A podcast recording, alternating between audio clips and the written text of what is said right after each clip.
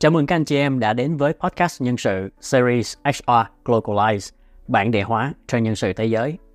Thưa các anh chị em, gần đây thì chủ đề về phát triển bền vững không chỉ là một xu hướng đang rất được quan tâm trong cộng đồng nhân sự hay là cộng đồng doanh nghiệp, mà còn là một trong những chính sách nổi bật có những cái ảnh hưởng rất là trực tiếp đến hoạt động kinh doanh của rất nhiều ngành nghề. À, do đó, hôm nay HR Digest kính mời các anh chị em cùng tham khảo một câu chuyện thực tế về triển khai phát triển bền vững ESG hay còn gọi là môi trường xã hội và quản trị. Và vị khách mời của chúng ta ngày hôm nay là chị Bùi Mai Hiên, giám đốc hoạt động COO công ty chứng khoán Bảo Việt, là một trong những công ty hàng đầu tại Việt Nam về công tác triển khai ESG. Ben ờ, xin chào chị Hiên ạ, à. cảm ơn chị đã nhận lời mời tham gia chương trình ngày hôm nay. Xin chào Ben, xin chào tất cả mọi người. À, hôm nay tôi rất vui khi được đồng hành cùng với các thành viên cũng như là cộng đồng của SA Digest trong một chủ đề đang rất được quan tâm trong cộng đồng doanh nghiệp Việt Nam hiện nay, chủ đề về ESG. Dạ thưa chị, um, ESG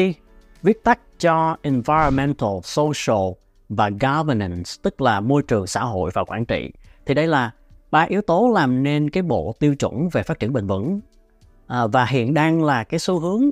phát triển của toàn cầu đặc biệt là trong thời kỳ có rất nhiều biến động như hiện nay. À, xét về lý thuyết về định nghĩa đó thì ESG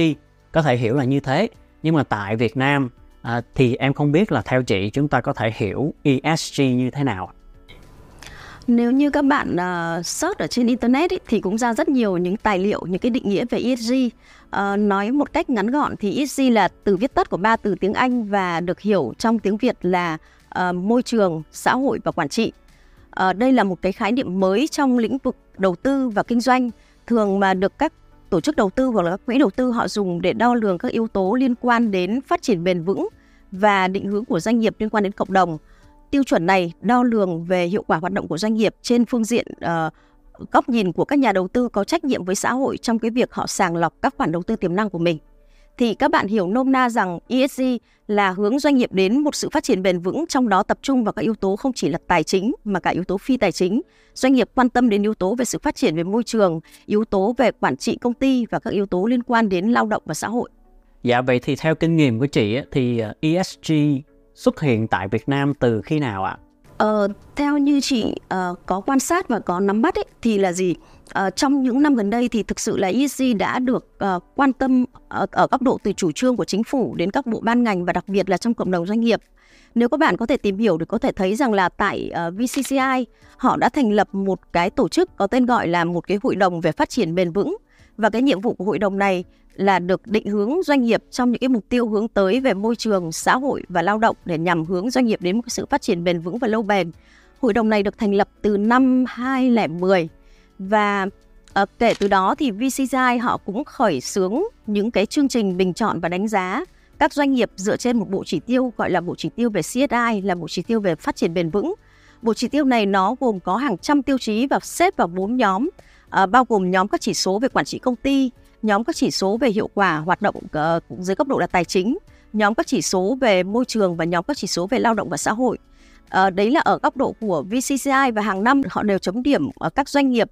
để bình chọn uh, top các doanh nghiệp bền vững dựa trên bộ chỉ số này. Và đối với BBC thì bọn chị có tham gia vào chương trình bình chọn này trong khoảng 5 năm nay từ năm 2018 và liên tiếp trong 5 năm thì BBC được bình chọn nằm trong top 100 doanh nghiệp về phát triển bền vững ở Việt Nam.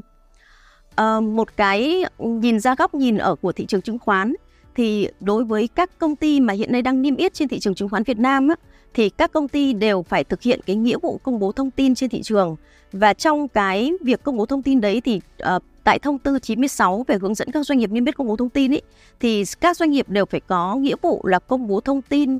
um, báo cáo thường niên hàng năm. Và trong hướng dẫn của báo cáo thường niên thì có nội dung liên quan đến báo cáo và các chỉ tiêu về phát triển bền vững điều đó cho thấy rằng là gì nó đã được luật hóa uh, trên thị trường chứng khoán và cho thấy rằng là không chỉ quan tâm dưới góc độ của chính phủ của các bộ ban ngành mà nó được thể chế thành cái nghĩa vụ của doanh nghiệp khi thực hiện công bố thông tin ra thị trường. Tuy nhiên ấy thì đối với BBC là bọn chị nhận thức việc mà triển khai uh, tốt thực hiện tốt các mục tiêu của ESG nó sẽ có ý nghĩa thiết thực nó mang lại lợi ích cho doanh nghiệp của mình trên cái con đường mà hướng tới cái sự phát triển bền vững. Dạ, vậy hiện nay thì tại Việt Nam ESG không chỉ là một chủ đề đang trending mà còn là một cái chính sách đang được nhà nước đang được chính phủ và cộng đồng doanh nghiệp rất là quan tâm. À, vậy thì cụ thể theo quy định tại Việt Nam những công ty niêm yết trên sàn chứng khoán à, hoặc là các công ty có doanh thu trên 100 tỷ thì bắt buộc phải có báo cáo về phát triển bền vững à, ESG theo em biết thì công ty chứng khoán Bảo Việt BVSC hiện đang là một trong những đơn vị hàng đầu tại Việt Nam trong việc triển khai ESG thì à, không biết chị Hiên có thể chia sẻ với chương trình là BVSC đã bắt đầu thực hiện ESG từ những năm nào ạ? BVSC thì thực hiện niêm yết cổ phiếu trên thị trường vào năm 2006. Thế và cái việc mà một công ty niêm yết ấy, thì thông thường là cũng có cái thuận lợi hơn khi mà họ tiếp cận sớm với những thông lệ quản trị tiên tiến trên thị trường. À, mục đích là để xây dựng niềm tin với nhà đầu tư. Tuy nhiên ấy, cái mức độ quan tâm có chiều sâu và việc thực thi các uh, chuẩn mực của ESG một cách bài bản và có chiều sâu hơn thì được công ty quan tâm và chú trọng trong khoảng 10 năm trở lại đây. Thực ra thì cái thời gian đầu ấy triển khai nó cũng gặp rất là nhiều những khó khăn bởi vì nó là một cái chủ đề mới, tài liệu thì cũng không phải là hiếm, tuy nhiên là để nghiên cứu để tìm hiểu cái tài liệu đó để vận dụng chọn lọc những tiêu chí nào của ESG mà nó phù hợp với cái bối cảnh của doanh nghiệp mình để mình có thể thực thi thực tế trên trong quá trình hoạt động kinh doanh ấy, thì nó cũng mất rất là nhiều thời gian. À, cái thời điểm đó thì ờ, trong suốt một quá trình à, tụi chị là vừa phải nghiên cứu, vừa đọc tài liệu, sau đó vừa hoàn thiện lại trong mỗi năm. Ví dụ như những tài liệu mà bọn chị thường tiếp cận như là à, hệ thống gọi là bộ tiêu chí GRI Standard là thuộc cái tổ chức uh, báo sáng kiến báo cáo toàn cầu về phát triển bền vững, hoặc khi bọn chị tiếp cận với bộ chỉ số CSI là bộ chỉ số phát triển bền vững do VCCI phát triển, để hướng dẫn các doanh nghiệp mà tham gia vào chương trình bình chọn về doanh nghiệp phát triển bền vững thì bọn chị tham chiếu theo tiêu chí đó. Thế và trước đây thì khi giả soát cái hệ thống quản trị của công ty thì thông thường là BBC sẽ tham chiếu theo thẻ điểm quản trị ASEAN và đến năm 2019 khi mà Ủy ban chứng khoán phối hợp với IFC để ban hành cái bộ nguyên tắc về những cái thông lệ tốt khi quản trị công ty trên thị trường vào năm 2019 thì tiếp tục là BBC sẽ thực hiện giả soát hệ thống quản trị của mình tham chiếu theo những cái chuẩn mực này. Ờ, trên thực tế thì các khía cạnh của ESG rất là rộng và khi mà đi vào gọi là thảo luận để đọc để tìm hiểu và xác định xem rằng là vậy thì mình sẽ vận dụng cái gì ở tổ chức của mình một cách thiết thực nó cũng đòi hỏi cái quá trình nghiên cứu và tìm hiểu cũng như là review lại trong nội bộ của mình rất là nhiều chỉ lấy ví dụ một cái đơn cử như là đối với những cái chỉ tiêu những cái tiêu chí về môi trường những cái lĩnh vực thuộc về như phát thải hay là uh, xả rác hay là uh, năng lượng tài nguyên những cái điều đấy nó rất là xa lạ với cái lĩnh vực hoạt động của bọn chị. Thế và một cái câu hỏi chăn trở rằng là gì? Vậy thì mình hướng hướng doanh nghiệp của mình hướng mỗi người lao động của mình uh, thực hiện cái tiêu chí về bảo vệ môi trường uh, tiết kiệm tài nguyên năng lượng như thế nào để nó phù hợp với cái thực tế lĩnh vực ngành nghề của mình và với uh, bối cảnh doanh nghiệp mình thì đấy cũng là một cái điều mà thực sự là khi khi đọc các bộ tiêu chí để tham chiếu thì nó nó hướng dẫn với tất cả các doanh nghiệp nhưng khi vận dụng nó chọn lọc cái gì để khởi xướng những cái ý tưởng để phát động những cái chương trình trong nội bộ thì nó cũng là một cái sự cần phải thời gian nghiên cứu để tìm hiểu. Hoặc là khi chúng ta nói về cái câu chuyện về đa dạng và bình đẳng trong tổ chức ấy, thì thông thường mình hay nghĩ một cách ờ, nôm na là uh, tỷ lệ uh, gọi là cân bằng về giới tính giữa nam và nữ trong cơ cấu nguồn nhân lực hoặc là các chính sách về người lao động uh, hướng tới lao động nữ nó sẽ như thế nào. Nhưng nếu như chúng ta nhìn góc độ đa dạng và bình đẳng dưới góc độ là một cái chiến lược về phát triển bền vững của doanh nghiệp liên quan đến chính sách trong con người ấy, thì chúng ta sẽ lồng ghép các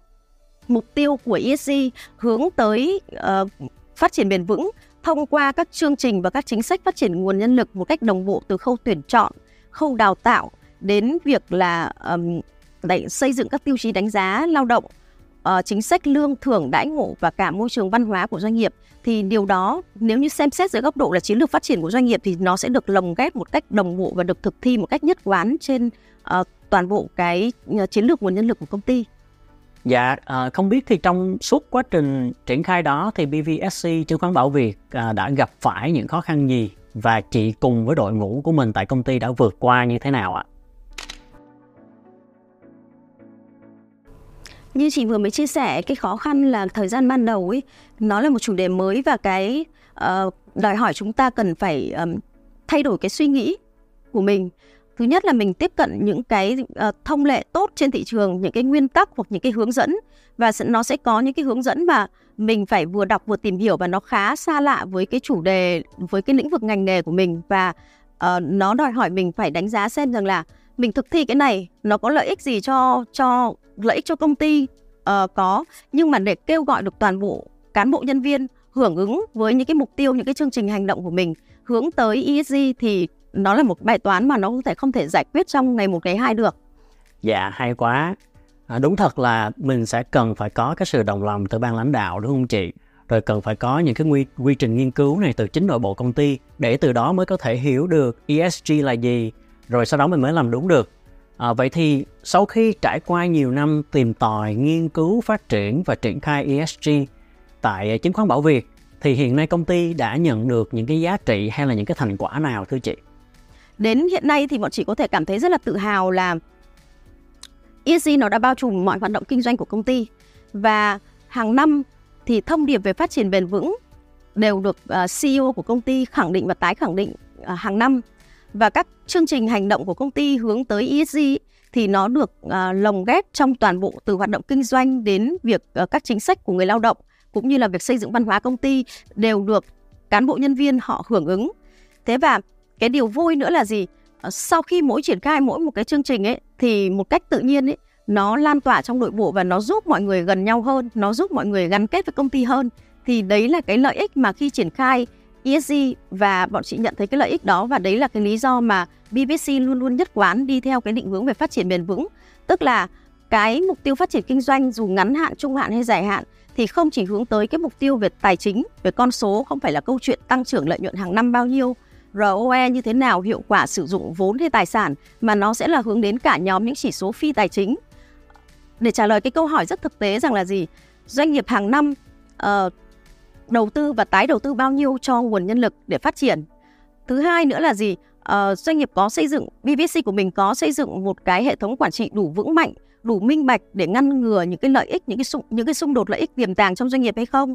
à, nếu như ngoài cái sứ mệnh và tạo giá trị cho cổ đông này à, công ăn việc làm cho người lao động này à, nộp ngân sách nhà nước thì uh, mang lại những cái những sản phẩm và dịch vụ tốt cho khách hàng thì cái sự quan tâm của BVC đối với cộng đồng sứ mệnh gọi là tinh thần phụng sự xã hội nó được nhìn nhận và được uh, thực thi như thế nào thông qua những hoạt động thực tế hàng ngày cũng như là trong các nhiệm vụ triển khai hàng năm. Thì điều đó khi mà bọn chị lồng ghép vào trong cái hoạt động kinh doanh công ty thì nhận thấy một cái lợi ích là toàn bộ cán bộ uh, đều có cùng một cái tầm nhìn Ờ, cùng hướng tới những cái sự uh, hướng tới những cái định hướng của công ty và họ cái tinh thần hướng tới ESG nó được lan tỏa trong nội bộ và nó tạo ra cái sự kết dính giữa mỗi người lao động với nhau và sự gắn kết của người lao động với công ty. Dạ vâng, cảm ơn chị. Um, đúng thật thì ờ, ESG nó không chỉ là một cái báo cáo mang tính hình thức mà nó còn có những cái tác động rất là cụ thể đến mô hình vận hành đến chiến lược kinh doanh và cả cái cách mà chúng ta tổ chức văn hóa nữa đúng không ạ à, nhưng mà chị Hiên ơi à, theo như Ben đọc được á thì à, theo báo cáo từ Bộ Công Thương thì có 80% các doanh nghiệp tại Việt Nam sẽ có ESG. À, điều đó đồng nghĩa với việc ESG sẽ không chỉ là dành cho các tập đoàn lớn hay là các doanh nghiệp đã được niêm yết mà nó còn dành cho các doanh nghiệp vừa và nhỏ nữa đúng không ạ? chị nghĩ rằng là um, quy mô của doanh nghiệp lớn hay nhỏ thì nó không có tính quyết định trong cái việc là chúng ta có nên làm ESG hay không mà vấn đề là nhận thức của chúng ta về ESG như thế nào? Chị tin một cái điều rằng là khi mà các tổ chức nhìn nhận dù là lớn hay nhỏ khi mà họ nhận ra được cái lợi ích và cái tầm quan trọng của nó đối với trực tiếp hoạt động con đường phát triển của mình ấy, thì chắc chắn là họ sẽ bắt tay và thực hiện. Ờ, theo như chị nghĩ thì các doanh nghiệp mà triển khai và thực hiện tốt những cái tiêu chí ESG thì sẽ giúp nâng cao hiệu quả hoạt động, giúp xây dựng danh tiếng của mình và đặc biệt là có một cái hệ thống quản trị tốt thì sẽ giúp chính doanh nghiệp quản trị rủi ro trong hoạt động kinh doanh. Thì đấy là những cái lợi ích hiện hữu và nó nó rất là dễ nhận diện ra. Thế và mở rộng hơn ở góc nhìn của các định chế đầu tư ấy, thì trong những năm gần đây thì như các bạn có thể thấy trên truyền thông đề cập rất nhiều đến cái xu hướng của các định chế đầu tư họ đầu tư vào những mã cổ phiếu xanh những mã cổ phiếu xanh ở đây được hiểu là những mã cổ phiếu mà của các doanh nghiệp thực hiện tốt cái tiêu chuẩn ESG gần đây thì chị có tham gia một cái diễn đàn về đầu tư. Thì có một đại diện của quỹ đầu tư họ chia sẻ một cái chiến lược của họ là chiến lược đầu tư có trách nhiệm. Và họ đặt ra một cái yêu cầu thế này. Nếu như cái quy trình thẩm định các khoản đầu tư truyền thống thì họ chưa lồng ghép chưa tích hợp các tiêu chí của ESG vào trong quy trình đầu tư. Nhưng đến bây giờ họ sẽ bổ sung thêm là trong quy trình thẩm định đầu tư các khoản đầu tư thì họ sẽ lồng ghép các tiêu chí phân tích về ESG để đánh giá các khoản đầu tư của mình. Thế và uh, họ cũng sẽ đặt ra cái mục tiêu là có thể họ sẽ xem xét thoái vốn ở những cái doanh nghiệp mà uh, cái hoạt động kinh doanh nó mang cái yếu tố gọi là ảnh hưởng tiềm tàng quá lớn đến môi trường kinh doanh, đến môi trường xã hội. Và họ cũng có thể cân đối rằng là gì? Đánh giá các khoản đầu tư của các doanh nghiệp nào mà thực hiện cái các chỉ số về ESG tốt hơn các doanh nghiệp trong cùng ngành thì đấy là một trong những tiêu chí mà họ sẽ xem xét các khoản đầu tư của mình. Như thế có thể thấy rất là rõ ràng rằng là nó không còn chỉ là xu thế mà nó là cái câu chuyện thực tế trong cái bối cảnh kinh doanh hiện nay. Dạ, vậy thì các doanh nghiệp nhỏ cũng cần quan tâm đến ờ, ESG đúng không chị? À, cụ thể như là các doanh nghiệp có xuất nhập khẩu hoặc là có làm ăn gián tiếp hoặc là trực tiếp với các đối tác nước ngoài như là ở châu Mỹ hay là ở ờ, châu Âu chẳng hạn như vậy thì đều sẽ cần phải đáp ứng những cái tiêu chuẩn về ESG à, bởi vì đó là những cái quy định mang tính bắt buộc từ họ. Và nếu như mình không có ESG mình không đáp ứng được thì mình sẽ không hợp tác làm ăn được với họ. Vậy thì theo kinh nghiệm của chị Hiên à, các doanh nghiệp SME các doanh nghiệp vừa và nhỏ đó có thể à, làm những cái công việc cụ thể như thế nào nếu như họ quan tâm tới việc triển khai ESG Ờ, theo quan điểm của chị thì thực ra vì ESG là một cái chủ đề nó khá là rộng và nó bao trùm. Thế cho nên là phương châm của bọn chị khi mà trước đây bọn chị thực thi các tiêu chí ESG trong tổ chức ấy thì bọn chị bắt đầu bằng một cái tâm thái rằng là mình có thể nghĩ lớn nhưng mà thực ra hãy bắt đầu từ những cái việc nó cụ thể, nó thiết thực với doanh nghiệp của mình. Chị nghĩ rằng là tùy vào lĩnh vực ngành nghề và bối cảnh của từng doanh nghiệp ấy thì chúng ta có thể chọn lọc những cái nội dung nào để chúng ta gọi là từng bước từng bước kiện toàn nó Lấy một cái ví dụ như trước đây của chị, chẳng hạn như là doanh nghiệp có thể trả lời những câu hỏi liên quan đến uh, quản trị rủi ro của công ty. Ví dụ như là trả lời các câu hỏi là công ty có hệ thống quản trị rủi ro trong hoạt động kinh doanh không và công ty quản trị nó bằng cách nào. Thì bằng cách mà chúng ta trả lời từng cái câu hỏi đó thì nó sẽ gợi mở cho ta đến những cái biện pháp hành động cụ thể.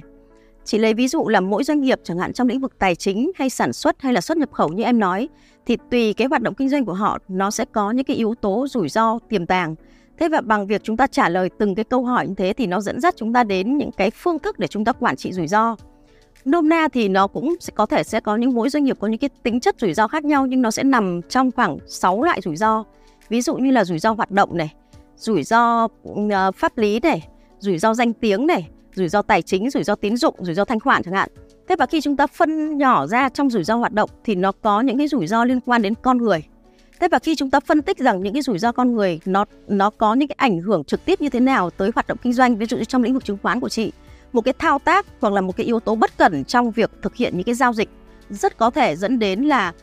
nhà đầu tư mất tiền, rất có thể dẫn đến là công ty bị mất uy tín, mất danh tiếng. Thế cho nên rằng là bọn chị rất cẩn trọng trong các quy trình nghiệp vụ để nhân viên thực thi các dịch vụ của họ cung cấp cho khách hàng. Thì bằng cái cách chúng ta tiếp cận như thế thì chúng ta sẽ xác định ra được là gì? Vậy thì mình cần phải xây dựng cái hệ thống quản trị rủi ro về mặt con người của mình như thế nào? Và khi chúng ta phân tích ra ấy, thì nó sẽ dẫn dắt chúng ta đến cái việc là chúng ta gia cố, chúng ta kiện toàn các chính sách từ tuyển dụng, từ đào tạo, từ đánh giá, phát triển con người. Nó là một cái chuỗi, nó có liên quan một cách đồng bộ. Mặc dù xuất phát điểm của nó là chúng ta trả lời các câu hỏi là mình có muốn xây dựng cái hệ thống quản trị rủi ro của mình hay không? Thì mình trả lời là đó là những rủi ro gì và biện pháp chúng ta quản trị như thế nào rồi cuối cùng nó đi đến cái việc là chúng ta xây dựng chế độ và chính sách uh, cho người lao động. Thì đấy là một cái ví dụ rất là cụ thể. Câu chuyện là chúng ta phải nhìn thẳng vào chính mình và chúng ta giả soát lại dựa trên những cái tiêu chí của ESG thì nó sẽ dẫn chúng ta đến những cái nhiệm vụ cụ thể. Thì đấy là một cái ví dụ mà chị chia sẻ từ cái kinh nghiệm của chị. Hoặc là gì? Một cái trải nghiệm thực tế là bọn chị đã làm khi mà bọn chị thảo luận với nhau dựa trên cái bộ chỉ số của VCCI về chỉ số về phát triển bền vững ấy, thì trong đó có cái bộ chỉ số về môi trường khi mà phân tích ra về yếu tố là về môi trường thì nó có rất nhiều những cái định nghĩa những cái khái niệm mà thực ra chưa nghe bao giờ.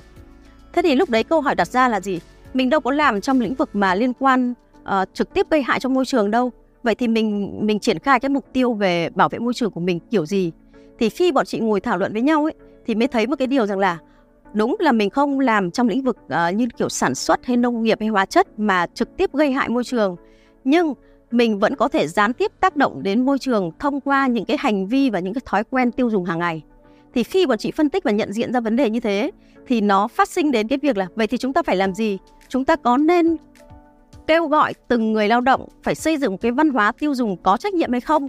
và có trách nhiệm với công ty đã đành, có trách nhiệm với môi trường ra bên ngoài. Thế thì cuối cùng nó sẽ khởi xướng ra một cái chương trình kêu gọi gọi là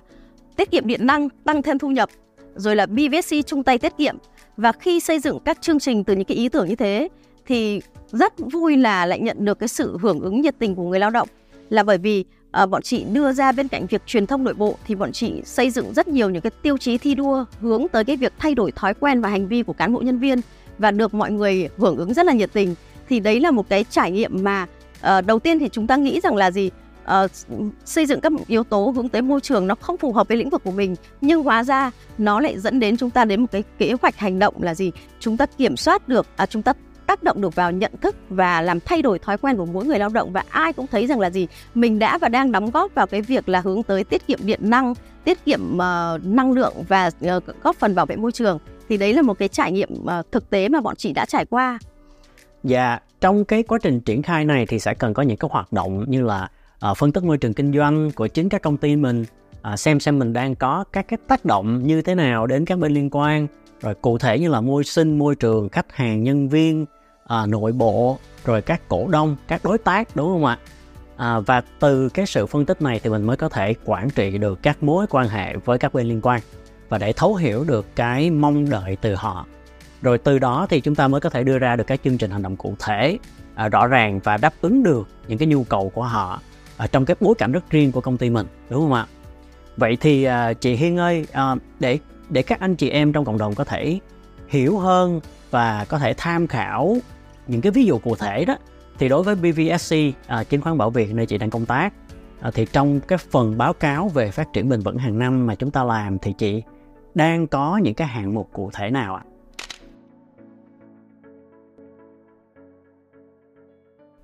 Thực tế đây có thể chia sẻ với Ben là đây là một cái ấn phẩm mà bọn chị rất là tự hào là trong rất nhiều năm liên tiếp là BBSC được vinh danh trong top 10 các doanh nghiệp vốn hóa uh, doanh nghiệp vốn hóa vừa là có báo cáo thường niên tốt nhất và trong đây có một chương là chương về phát triển bền vững.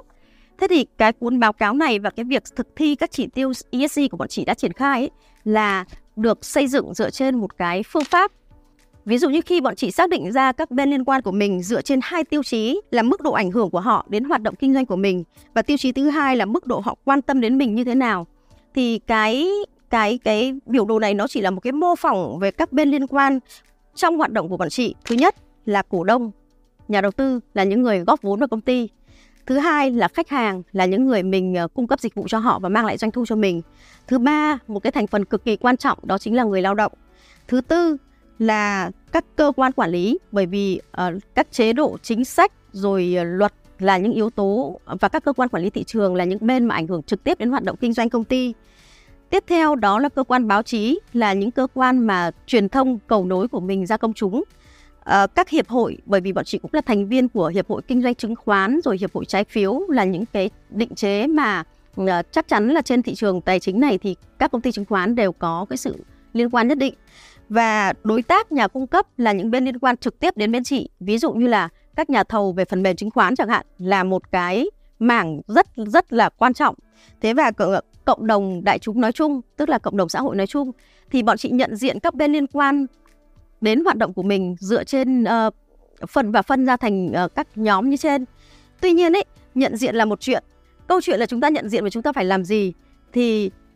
cách chúng ta tiếp cận với họ để lắng nghe và để có thông tin, đánh giá xem rằng là mức độ quan tâm và mức độ ảnh hưởng của họ đến chúng ta như thế nào để ra được cái bản kế hoạch hành động, thì nó lại là một cái phương pháp liên quan đến là phương pháp tiếp cận và gắn kết với các bên liên quan. Thì ờ, chúng ta có thể thấy ví dụ, chỉ lấy một cái ví dụ thôi. Đối với cổ đông chẳng hạn, bọn chị sẽ tiếp xúc với cổ đông, làm thế nào đấy để để lắng nghe và hiểu cái mong đợi của cổ đông? Thì thứ nhất là gì? Hàng năm theo luật chúng ta có đại hội cổ đông. Đấy là một cái dịp để chúng ta tiếp xúc với cổ đông. Tuy nhiên ấy, trong một năm có rất nhiều những cái hoạt động chúng ta cần cập nhật cho cổ đông và có rất nhiều những cái mối bận tâm của cổ đông muốn nắm bắt đến hoạt động kinh doanh công ty thì phương thức kết nối như thế nào ạ? Thứ nhất là công ty phải có bộ phận quan hệ nhà đầu tư một cách chuyên nghiệp và giữ cái sự liên hệ với cổ đông. À, tiếp đó chúng ta có thể là gì cung cấp thông tin cho cổ đông thông qua các kênh thông tin chính thống của công ty như là website như là Zalo, Facebook đó thì đấy là một cái phương thức mà chúng ta tiếp cận và lắng nghe với bên liên quan Thế còn đối với cơ quan báo chí cũng thế, việc họp báo, việc chủ động thông tin cho nhà báo là một cách chúng ta gắn kết với với giới báo chí. Thế và một cái đối tác không thể thiếu của công ty đó chính là người lao động trong công ty. Vậy thì làm thế nào đấy để chúng ta lắng nghe người lao động? Theo cái cách truyền thống thì thông thường qua phỏng vấn này, nhưng mà người lao động gắn kết với chúng ta trong cả cái vòng đời của doanh nghiệp cũng như là cái lộ trình uh, phát triển của họ. Làm thế nào đấy để hai bên có thể đáp ứng được mong đợi của nhau và để thỏa mãn nhau thì rõ ràng là chúng ta phải lắng nghe nhau thì bọn chỉ có một số uh, cách tiếp cận ví dụ như là thông qua cái đội ngũ quản lý trực tiếp là một kênh thực hiện cái đối thoại định kỳ trong doanh nghiệp và thông qua hội nghị người lao động thường liên đấy là một kênh. Thứ ba là thông qua vai trò của công đoàn. Thứ tư nữa là chúng ta có những cái chương trình tập huấn văn hóa doanh nghiệp. Thì tất cả những cái chuỗi hoạt động như thế nó giúp chúng ta có thể có được sự uh, nắm bắt được cái sự quan tâm cũng như cái mong đợi của người lao động để làm gì ạ? Để chúng ta có thể thiết kế những cái chính sách thỏa mãn cái mong đợi của họ. Và nếu như trước đây chúng ta uh, ít khi bạn nghĩ rằng là cái trải nghiệm của nhân viên nó lại quan trọng đến thế thì đến bây giờ chị lại càng thấy rằng là gì? Tiền lương bao nhiêu cũng đều có thể có giới hạn và cái độ thỏa dụng nó sẽ giảm dần. Nhưng cái trải nghiệm nó sẽ là cái mà để lại cho người ta cái dư vị của nó lâu hơn. Thì đấy là cái mà bọn chị sẽ phải xác định là mình nhận diện các bên liên quan nhưng mình phải có một cách tiếp cận để nắm bắt được tâm tư, mong đợi và những cái mà họ họ mong đợi gì ở mình để mình có thể có những chương trình mà nó thiết thực và nó đáp ứng đúng cái mong đợi đó. Thì đấy là một cái ví dụ, hoặc là đối với khách hàng cũng thế. Đối với khách hàng thì chúng ta nắm bắt được những cái mong đợi của khách hàng thông qua chính đội ngũ nhân viên bán hàng, thông qua chính những chương trình tri ân khách hàng hoặc là qua tổng đài chăm sóc, thì mỗi doanh nghiệp đều có một cái cách thức của riêng mình để tiếp cận và để nắm bắt được thông tin của các bên liên quan mà mình mong muốn thì à, chị chia sẻ đấy là về đối với cách của BVC tuy nhiên sau khi chúng ta tiếp cận đấy thì bọn chị sẽ phải đi làm cái gì tiếp theo ạ sẽ tóm lược lại tất cả các vấn đề được quan tâm và từ khi từ bằng cái cách chúng ta nhận diện được các vấn đề mà các bên liên quan đến mình quan tâm thì chúng ta sẽ xác định ra được kế hoạch hành động. Chị lấy ví dụ, à, đối với cổ đông thì thông thường các mối quan tâm nhiều nhất chính là hiệu quả hoạt động kinh doanh của công ty. Nó thể hiện bằng các con số về mặt tài chính như là tăng trưởng doanh thu, lợi nhuận rồi earning per share chẳng hạn.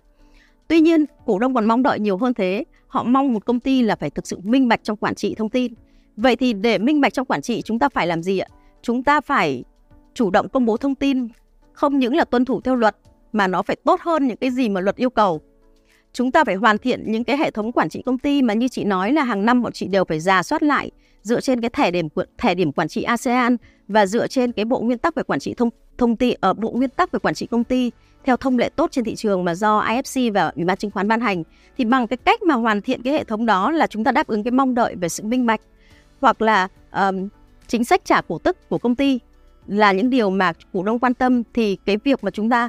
uh, xây dựng những cái mục tiêu kinh doanh nó cũng cần phải hướng tới tới thỏa mãn những cái mong đợi của của cổ đông. Tiếp theo đối với uh, chẳng hạn như ví dụ như đối với uh, khách hàng chẳng hạn nếu như xác định được những mong đợi của khách hàng ở góc độ ví dụ như chất lượng dịch vụ, giá thành, vấn đề bảo mật thông tin thì từ cái việc mà xác định cái mong đợi đấy thì nó sẽ liên quan đến việc là vậy thì chúng ta sẽ phải làm gì để đáp ứng được cái mong đợi đấy. Thì ví dụ như đối với khách hàng liên quan đến bảo mật thông tin chẳng hạn thì cách mà công ty đầu tư cho các uh, gọi là hệ thống công nghệ thông tin uh, phần mềm lõi cũng như là các uh, xây dựng những cái tiêu chí về bảo mật trong cái quá trình mà thực hiện những cái uh, hoạt động cho mảng công nghệ thông tin từng những cái việc cụ thể như thế chính là để thỏa mãn những cái mong đợi của khách hàng trong trong quá trình họ sử dụng dịch vụ công ty. Thế còn đối với người lao động thì về căn bản thì uh, các sự một các mối quan tâm chung của người lao động nào cũng thế thôi. Thứ nhất là yếu tố về đảm bảo việc làm. Thứ hai là liên quan đến đời sống uh, sức khỏe và tinh thần, uh, tiền lương, tiền thưởng, tạo cơ hội phát triển bình đẳng, công bằng trong nội bộ thì những cái mong đợi như vậy thì sẽ dẫn đến cái kế hoạch hành động của công ty. Ví dụ như kinh doanh hiệu quả thì mới đảm bảo chi trả gọi là lương và phúc lợi tốt cho người lao động. Những yếu tố thuộc về bình đẳng thì nó sẽ được thể hiện thông qua các chính sách liên quan đến trả lương, trả thưởng cũng như là các chính sách về thăng tiến, xây dựng cái kế hoạch kế nhiệm. Còn đối với um, những cái mong đợi liên quan đến về môi trường uh, làm việc văn hóa trong công ty rồi các yếu tố về bình đẳng thì nó sẽ dẫn đến những cái kế hoạch hành động liên quan đến việc xây dựng về văn hóa công ty, xây dựng các môi trường về làm việc hạnh phúc. Đó là những cái mà uh, chị mô tả một cách như trên màn hình mọi người có thể thấy là từ cái việc chúng ta xác định mong đợi thì sẽ dẫn chúng ta đến những kế hoạch hành động. Và từ những kế hoạch hành động đấy thì công ty sẽ triển khai thành những cái mục tiêu của tất cả các phòng ban trong công ty. Và vì thế để nói rằng là cái câu chuyện triển khai ESG ấy, nó bao trùm trong toàn bộ mảng hoạt động là như vậy. Một cái bên liên quan nữa mà có thể họ không phải là người ảnh hưởng đến mình nhiều nhưng họ lại là người quan tâm đến mình. Thế thì khi mà bọn chị xác định rằng là cộng đồng xã hội là một bên liên quan đối với BVC thì sau khi mà tiếp cận và lắng nghe thì bọn chị tóm lược lại các nhu cầu và những cái vấn đề mà mình cần phải thực hiện. Thứ nhất là những mong đợi là uh, đối với uh, những cái đồng bào mà vùng sâu vùng xa thì điều kiện sống của người dân đấy cần phải được đảm bảo và cần phải được hỗ trợ. Uh, hoặc là thế hệ trẻ cần phải được uh, quan tâm đầu tư cho giáo dục những địa phương bị thiệt hại do thiên tai chẳng hạn. Đấy là những cái bên liên quan mà mình thấy rằng là trong cái sứ mệnh của mình ngoài cái việc là mang lại giá trị cho cổ đông cũng như là đóng góp cho xã hội đóng góp cho ngân sách thì mình cần phải mở rộng cái cái cái tinh thần uh, phụng sự của mình ra cho cộng đồng. Thì khi mà bọn chị xác định những cái bên liên quan theo cái cách đó và đối với đặc biệt là đối với cộng đồng địa phương ấy à, đối với cộng đồng nói chung ấy thì nó dẫn dắt uh, bọn chị đến cái việc là triển khai các chương trình an sinh xã hội thường niên. À, trong cái việc triển khai các chương trình an sinh xã hội thường niên của BVC thì bọn chị phân ra những mục tiêu nó rất là cụ thể và rõ ràng. Ví dụ như đầu tư cho thế hệ trẻ cho giáo dục thì sẽ dẫn đến những cái chương trình uh, hướng tới các trẻ em ở vùng cao. Ví dụ như là chương trình an sinh xã hội mà hiện hướng tới cái việc là cải thiện cái điều kiện sống cho bà con thì như hiện nay BBC đang triển khai chương trình mà sẽ uh, gọi là đầu tư để làm đường nước và xây nhà vệ sinh cho trường học và cho bà con ở vùng sâu vùng xa ở Cao Bằng thì cái cái công thức nó nói là công thức nhưng thực ra nó cũng không có cái gì gọi là là là cao siêu cả. Nó sẽ bắt nguồn từ cái việc là chúng ta muốn quan tâm đến ai chúng ta tiếp cận với họ như thế nào chúng ta đọc được những vấn đề gì họ đang bận tâm và cuối cùng chúng ta sẽ hành động điều gì. Thì đấy là cái cách mà bọn chị đã triển khai các uh, mục tiêu trong ESG cụ thể là mục tiêu hướng tới về môi trường và xã hội như chị đã vừa mô tả và như cái um, những cái phương thức mà đã vừa được trình bày. Dạ vâng, rất cảm ơn các ví dụ cụ thể, ý nghĩa và thiết thực của chứng khoán Bảo Việt đã làm thông qua các chương trình về ESG. À, vậy thì thông qua các phần chia sẻ ngày hôm nay thì chúng ta có thể rút ra được ba ý quan trọng. Cái ý thứ nhất là ESG không chỉ là một cái xu hướng mà còn đang được triển khai thành các chính sách bắt buộc trên thế giới cũng như là tại đất nước chúng ta, tại Việt Nam. Và nó mang cái tính quyết định đến hoạt động kinh doanh của các doanh nghiệp, bao gồm luôn cả các doanh nghiệp vừa và nhỏ.